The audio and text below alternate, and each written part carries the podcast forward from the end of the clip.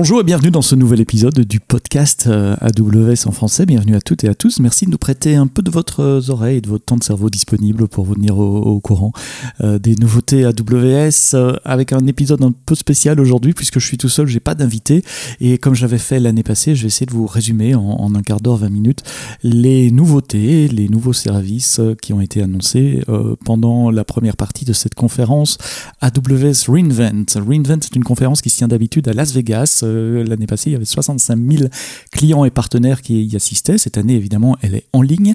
Elle est gratuite. On attend 500 euh, 000 inscriptions. On y est presque là. Pour la fin de la semaine, on sera à 500 000 euh, inscriptions. Vous y trouverez 500 sessions techniques, des sessions des, des, managers de division d'AWS, les leadership sessions, des keynotes, 5 keynotes et une qui a déjà eu lieu, qui est celle d'Andy Jassy, qui est le CEO d'Amazon euh, Web Services. Et cette année, sa session était sur le thème de, de l'innovation pourquoi c'est important euh, d'innover pour rester en avance euh, de la concurrence, euh, comment AWS vous donne les outils, les services qui vous permettent d'innover, puisque nous nous soucions de l'infrastructure informatique et vous pouvez développer sur cette infrastructure informatique vos applications, vos services pour être en avant de votre concurrence et faire plaisir à vos clients, acquérir des nouveaux clients et rendre service à vos clients. Donc un grand volet sur, sur l'innovation. Et puis comme traditionnellement dans, ces keynotes, beaucoup d'annonces également, d'annonces de nouveaux, euh, de nouveaux services dont j'ai essayé de passer euh, les principaux en, détail. Euh, j'ai fait une liste, je l'ai mise par ordre alphabétique pour être plus facile.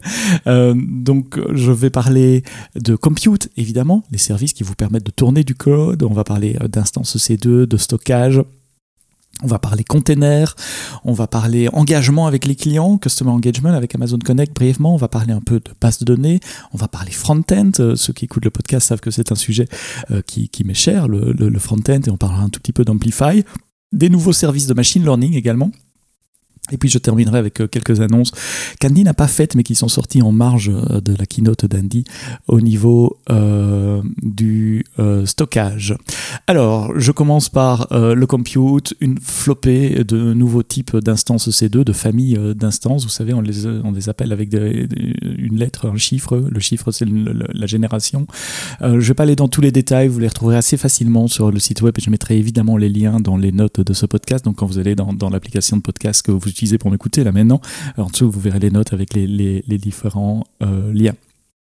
Alors, euh, nouveau type d'instance, par exemple les G4AD, qui seront des instances avec des GPU AMD cette fois-ci. Jusqu'à présent, les GPU étaient euh, Nvidia de notre côté. Donc, euh, avec les instances G4AD, vous allez pouvoir avoir des, GPU euh, AMD.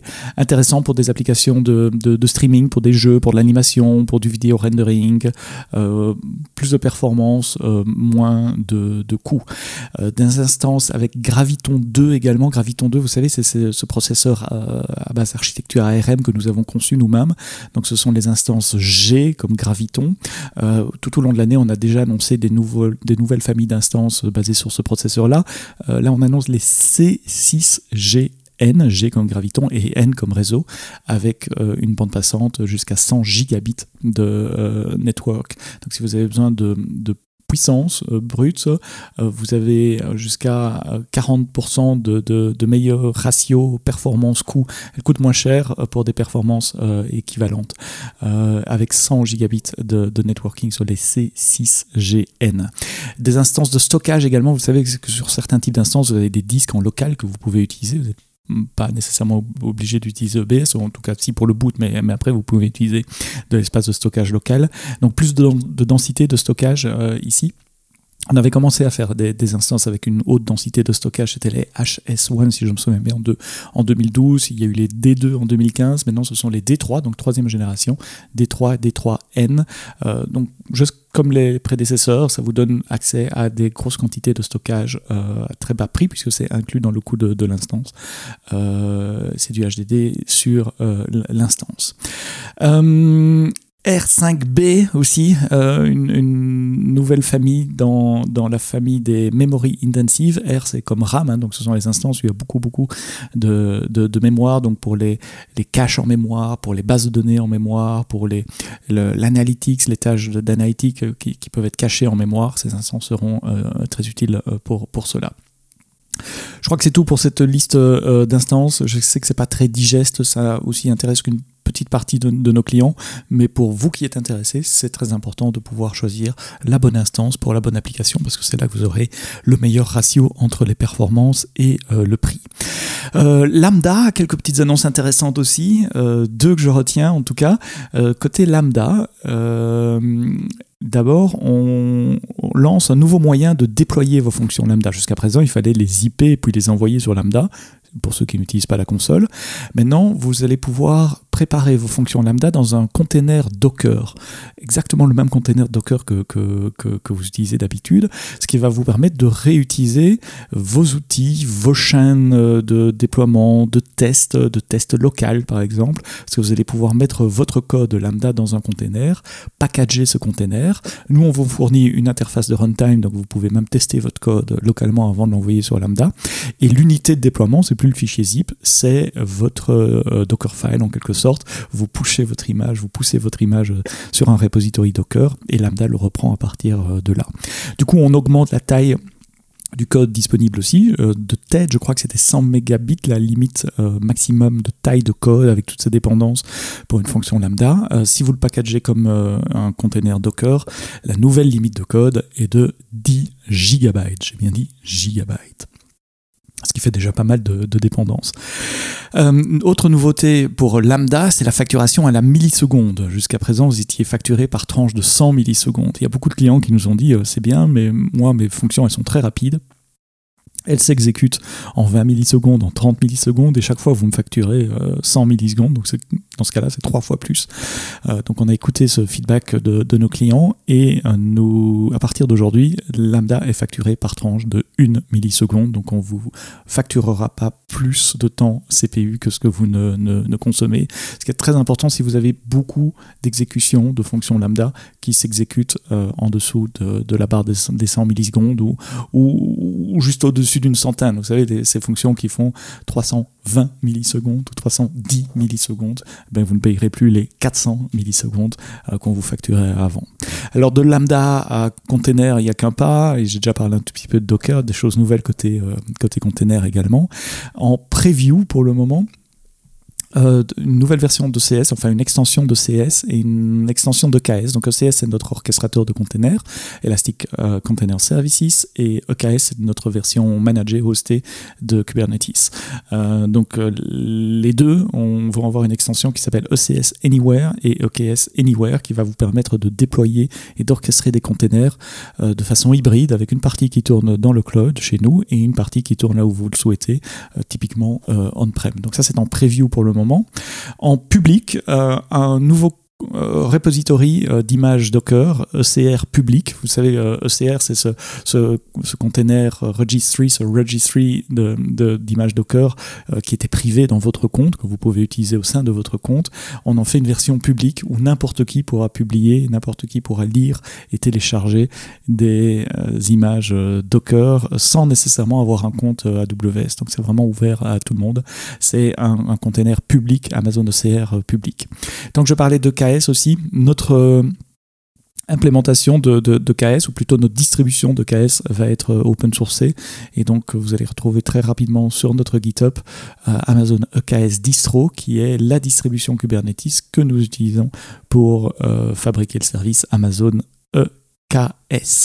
Et puis beaucoup de, clients nous disaient que c'est difficile de maintenir des centaines, parfois des milliers de microservices qui changent, qui changent de, ressources, d'infrastructures, où les configurations changent également. Donc on a écouté euh, les clients qui nous disaient ça.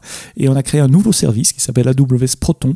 Et Proton, ça permet euh, aux équipes d'infrastructure de définir des templates de déploiement que les équipes de développement peuvent après utiliser en remplissant des paramètres pour déployer euh, de façon hybride vos containers, vos microservices euh, en interne, en externe, et de coordonner les déploiements de microservices dans un environnement contrôlé, contrôlé par les templates qui sont faits par, euh, par l'équipe d'infrastructure. Donc euh, c'est en preview pour le moment.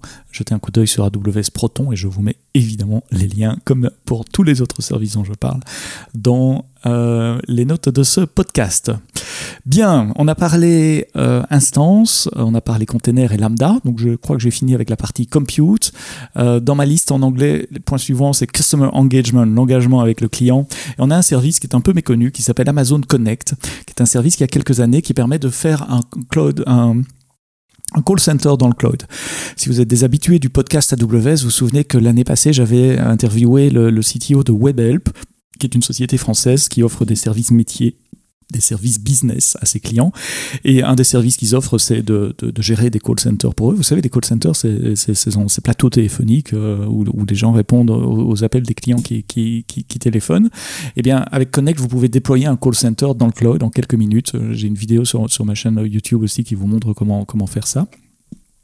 Et on rajoute cinq nouvelles choses à Amazon euh, Connect dans deux catégories, essentiellement à haut niveau. Une catégorie qui permet aux agents, donc ceux qui répondent aux appels, de trouver plus facilement l'information qu'ils ont besoin pour rendre le service au client. Donc il y a trois nouveaux services là. Il y a Wisdom qui est un service qui permet de, de chercher les réponses aux, questions des clients. C'est un espèce d'engin de, recherche custom qui va se chercher sur vos sources internes pour amener le meilleur document au bon moment, au bon agent en fonction des questions qu'il a. L'agent peut poster ces questions en langage naturel dans un engin de recherche intégré à sa console téléphonique, à sa console qu'il utilise pour répondre aux appels. Donc Wisdom, euh, une vue unifiée des, des, profils clients. Donc là aussi un système de connecteurs qui va se connecter sur les différents systèmes que vous avez en entreprise où il y a des données clients, de manière à consolider la vue du profil client, de manière à ce que l'agent ait toutes les informations à sa disposition devant lui sur son écran dans une seule application pour pouvoir au mieux aider les clients. Troisième point dans euh, Connect, c'est euh, C'est une application de to-do list en quelque sorte, euh, mais sur stéroïde, qui permet de gérer les tâches qu'un agent doit faire après un appel. Vous savez, après un appel, il doit peut-être aller dans un système pour initier un retour de marchandises, un remboursement, des choses comme ça. il y a de nouveau plusieurs systèmes. Vous avez typiquement des systèmes de ticketing comme Zendesk, vous avez Salesforce. Donc avec un système de connecteurs très facile à configurer, Task vous donne une, liste des tâches à accomplir pour l'agent euh, de façon centralisée euh, à travers les différents systèmes que vous utilisez pour gérer euh, les tâches. Donc ça c'est la première catégorie d'amélioration dans Connect ou de nouveaux services dans Connect, Wisdom la recherche, Customer Profile la vue unifiée du client et Task pour gérer les tâches à côté en marge des appels auxquels les agents répondent. L'autre catégorie de services utilise l'intelligence artificielle. Depuis quelque temps, on a un système qui s'appelle Contact Lens, les lentilles de contact qui permettent d'analyser les calls a posteriori. Donc, on fait tourner un, batch sur, sur les, calls pour analyser les sentiments du client, pour voir quels sont les, les, moments où le client était pas content, par exemple, de manière à pouvoir mieux former les agents qui répondent euh, aux appels et pouvoir les aider à mieux gérer les, appels clients. Eh bien, Contact Lens devient temps réel maintenant. Donc, en temps réel, euh, les alertes peuvent être déclenchées si le client est mécontent, s'il y a certains mots-clés comme je veux résilier mon abonnement ou des choses comme ça, le manager du, centre d'appel peut recevoir ces alertes sur son dashboard et peut aider par chat euh, l'agent de manière à résoudre le problème euh, du, client. Donc euh, Contact Lens Real Time en anglais pour le moment. Alors qu'en batch, on supporte d'autres langues, comme le français, l'espagnol, l'italien et des tas d'autres, mais je ne doute pas que, le français sera rajouté à un moment ou l'autre sur la partie real-time. Et enfin, dernière chose pour Connect, c'est... Euh, euh, j'ai oublié. dernière chose pour Connect, ah oui, c'est Voice ID, la possibilité d'identifier le client qui appelle en reconnaissant sa voix, moyennant évidemment un entraînement, un enrôlement, euh, ce qui permettra aussi de simplifier les procédures pour éviter de devoir répondre à, 15 questions à, à l'agent quand vous savez, ça vous arrive tout le temps. Euh, donnez-moi le, prénom de votre mère, euh, euh, votre date de naissance, les quatre derniers chiffres de votre carte de crédit et le numéro de la rue où vous habitez quand vous étiez petit. voilà. Donc, maintenant, le système va pouvoir vous reconnaître avec un certain taux de confiance et selon le taux de confiance, vous pouvez configurer une, identification automatique ou au contraire demander à l'agent de valider deux trois éléments d'identité avant de, de prendre l'appel. Donc ça, c'est sur Amazon Connect dans Customer Engagement. Après avoir parlé du compute et du customer engagement, si vous êtes toujours là après un quart d'heure, euh, quelques mots sur les bases de données et sur le stockage en général. Euh, sur le stockage, euh, des nouveaux volumes EBS, il y a IO2 et surtout GP3, les volumes GP3 où pour la première fois on découple la partie IOPS, donc le, throughput, de la partie stockage. Jusqu'à présent, si vous vouliez plus de, de, de throughput, il fallait prendre plus de stockage. Donc, euh, au plus le disque était gros, au plus il avait des IOPS. Euh, ce qui ne convient pas à certains clients qui nous disaient oui, mais moi je veux juste de la performance, j'ai pas envie de payer euh, des terabytes de, stockage que je vais pas utiliser. Et donc GP3 pour la première fois, nous séparons la partie I.O., vous pouvez scaler votre partie I.O. sans nécessairement augmenter le stockage ou inversement. Donc, si vous êtes dans ce cas d'utilisation, regardez GP3. On lance un SAN également avec IO2 Block Express qui, est un, SAN dans le cloud. J'ai pas beaucoup de détails là-dessus. Je vous mettrai le lien, vous pouvez aller regarder euh, la partie SAN IO2 Block Express euh, par vous-même. Côté développement d'applications, si vous êtes développeur d'applications mobiles ou web euh, et que vous utilisez Amplify, vous savez qu'Amplify, c'est cette ligne de commande et cette librairie que vous pouvez inclure dans votre code pour interagir avec des services cloud. Beaucoup de nos clients nous disaient ça serait bien d'avoir une console d'admin des services Amplify, mais qui n'est pas la console AWS avec toutes les options possibles. Juste un truc plus simple pour les front-end développeurs que je puisse partager dans mon équipe sans nécessairement donner un compte AWS à chacun, ou sans que chacun ait un utilisateur IAM et la possibilité de se connecter dans une console euh, AWS. Eh bien, nous vous avons écouté et nous lançons AWS Amplify Admin UI l'interface d'administration euh, d'Amplify, où vous, en tant qu'administrateur, vous pouvez créer votre application dans euh, la console Amplify normale de AWS Console. Euh, c'est l'équivalent d'un Amplify init. Et à partir de là, ça crée une, appli web pour gérer tous les services que vous gériez avant avec Amplify en ligne de commande. Donc, au lieu de taper Amplify add autre, ben, vous pouvez créer un service d'authentification dans la console. Et vous pouvez gérer l'accès à cette console. Donc, vous pouvez aller créer des utilisateurs dans cette console pour vos développeurs et, et, et partager le lien de la console entre les différents, euh, entre les différents euh, développeurs. Euh, quoi d'autre? Je vous laisserai regarder Amplify Admin UI. Je vais faire un, tuto également. Quelques petites choses en machine learning, mais j'en reparlerai dans un autre épisode avant la fin de l'année des nouveautés en machine learning, peut-être avec Julien Simon en guest comme j'avais fait l'année passée, qui sera euh, mieux capable que moi de vous expliquer les nouveautés en machine learning.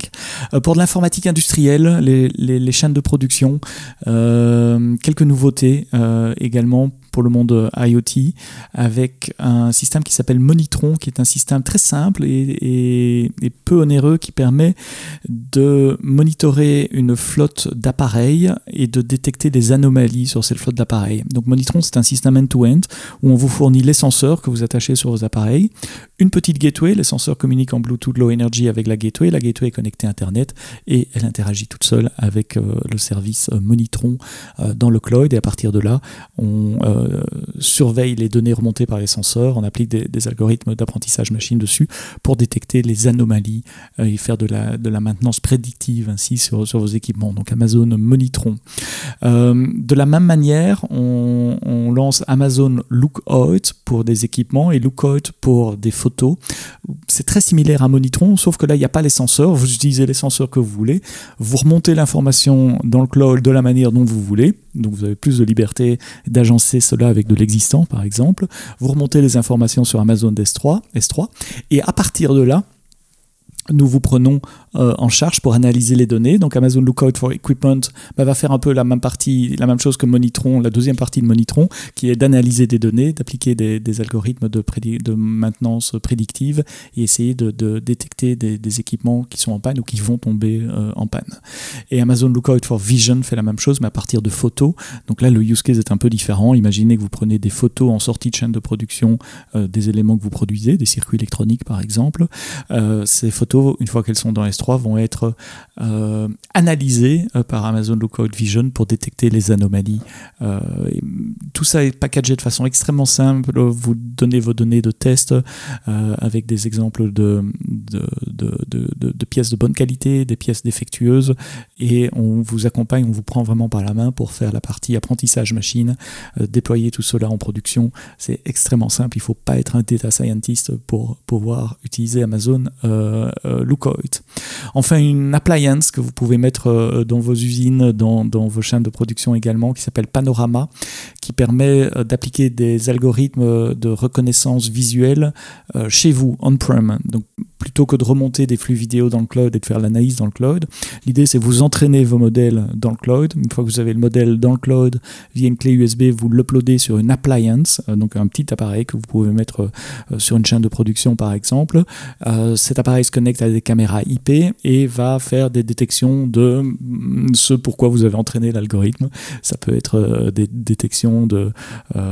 J'avais un exemple d'un client qui souhaitait euh, détecter quand ces machines-outils n'étaient pas rangées au, bon endroit, parce que ça peut poser un risque pour la sécurité des personnes qui travaillent à cet endroit-là. Et donc en mettant une caméra de surveillance sur les endroits où les machines-outils sont rangées, peut détecter quand il y a des machines qui sont euh, incorrectement euh, rangées. il y a d'autres exemples dans le monde de l'agriculture, par exemple, pour surveiller des animaux dans des fermes. voilà pour la partie informatique dite industrielle, IoT, avec un peu d'intelligence artificielle dedans.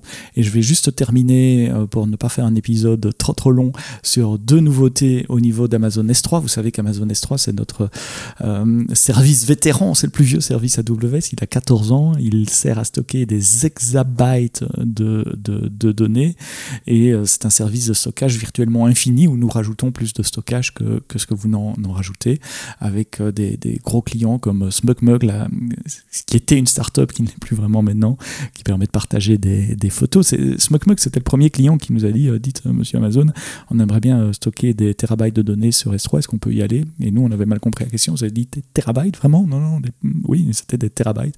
On pensait des gigabytes, mais non, non, non, ils stockent des terabytes. Dropbox est un gros client également. D'ailleurs, ils ont fait une vidéo pour expliquer ce que ces changements que je vais vous annoncer là dans deux secondes impliquent pour eux. Donc S3, deux nouveautés sur S3. La première, c'est la réplication des buckets à travers plusieurs régions. Donc euh, euh, la, la réplication des buckets, c'est pas nouveau, vous pouviez répliquer mais au sein d'une même région. Maintenant, vous allez pouvoir répliquer des buckets à travers différentes régions. Euh, en fait, vous pouviez faire les, deux. Euh, soit vous répliquiez euh, à travers une région, je n'ai pas été très clair là-dessus, je recommence. Donc, avec S3, soit vous répliquiez d'une région à l'autre, soit d'un bucket à l'autre. Mais si vous vouliez aller à la fois faire une copie vers un autre bucket dans la même région et à la fois en multi-région, ce n'était pas possible. Vous n'aviez pas le beurre et l'argent du beurre. Donc maintenant, nous ajoutons le support des destinations multi pour la réplication de, buckets. Donc à partir d'un bucket, vous pouvez avoir plusieurs copies dans la même région ou pas euh, pour faire plusieurs copies, comme dans des, cas d'utilisation comme le disaster recovery par exemple, euh, pour avoir une copie de, vos backups euh, ou de, de, vos exports de vos données dans différentes régions pour pouvoir redémarrer vos services à partir de là si jamais besoin en était. Donc multiple, multiples destinations pour la réplication S3. Et l'autre nouvelle est encore plus importante et je vais terminer par celle-là c'est le Strong Read After Write Consistency. Si vous utilisez Amazon S3 de façon un peu intensive, vous savez que S3 n'est pas euh, fortement consistant. Il est eventually consistent, comme on dit. Ça veut dire que si je vais mettre à jour un de mes fichiers sur S3 et que juste après une autre application ou une autre traite dans mon application va lire l'objet qui vient d'être modifié, eh bien, je pourrais recevoir encore les données d'avant la modification. Donc, euh, il y a un fichier qui représente, euh, je sais pas, A, je mets B avec un put, et puis juste après, je vais lire euh, ce fichier. Il se peut que je retrouve A, euh, ou il se peut que je retrouve B. Il faut attendre un peu que la synchronisation des différentes partitions dans S3 euh, se fasse de manière à ce que, euh, toutes les partitions retournent la même information. Ça, c'est comme ça que S3 fonctionne depuis le début. et c'est pas un bug, hein, c'est comme ça. C'est aussi lié à un théorème d'informatique, un théorème qu'on appelle CAP. CAP, c'est Consistency, c'est A comme availability, la disponibilité, et P, partitionné. Euh, imaginez un triangle avec les trois lettres C, A, P. Euh, le théorème de Cap, il dit qu'on peut avoir que deux de ces trois caractéristiques. Donc soit on a la consistance et la haute disponibilité, mais on ne peut pas partitionner le système. Le partitionner, ça veut dire le faire fonctionner sur plusieurs serveurs.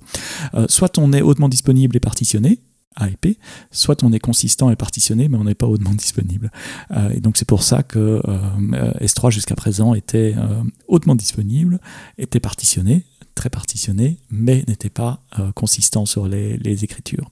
Eh bien, il semble qu'on ait réussi à résoudre ce théorème de CAP et avoir à la fois la consistance, la disponibilité et le partitionnement, puisque maintenant, quand vous allez écrire une nouvelle version d'un objet sur S3, le read qui suit, donc l'opération de lecture qui suit votre opération d'écriture, recevra les données qui viennent d'être écrites. Euh, donc il n'y aura plus de délai de resynchronisation d'S3.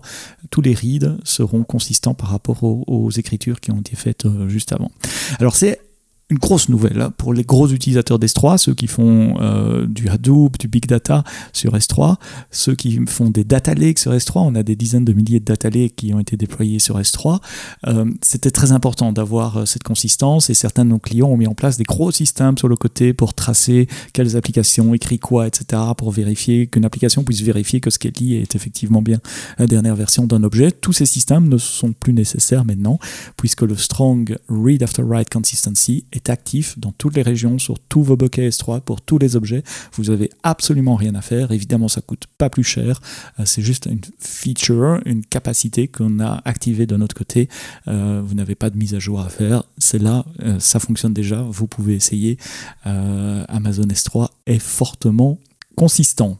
Voilà pour ce premier tour de résumé des annonces de Reinvent 2020.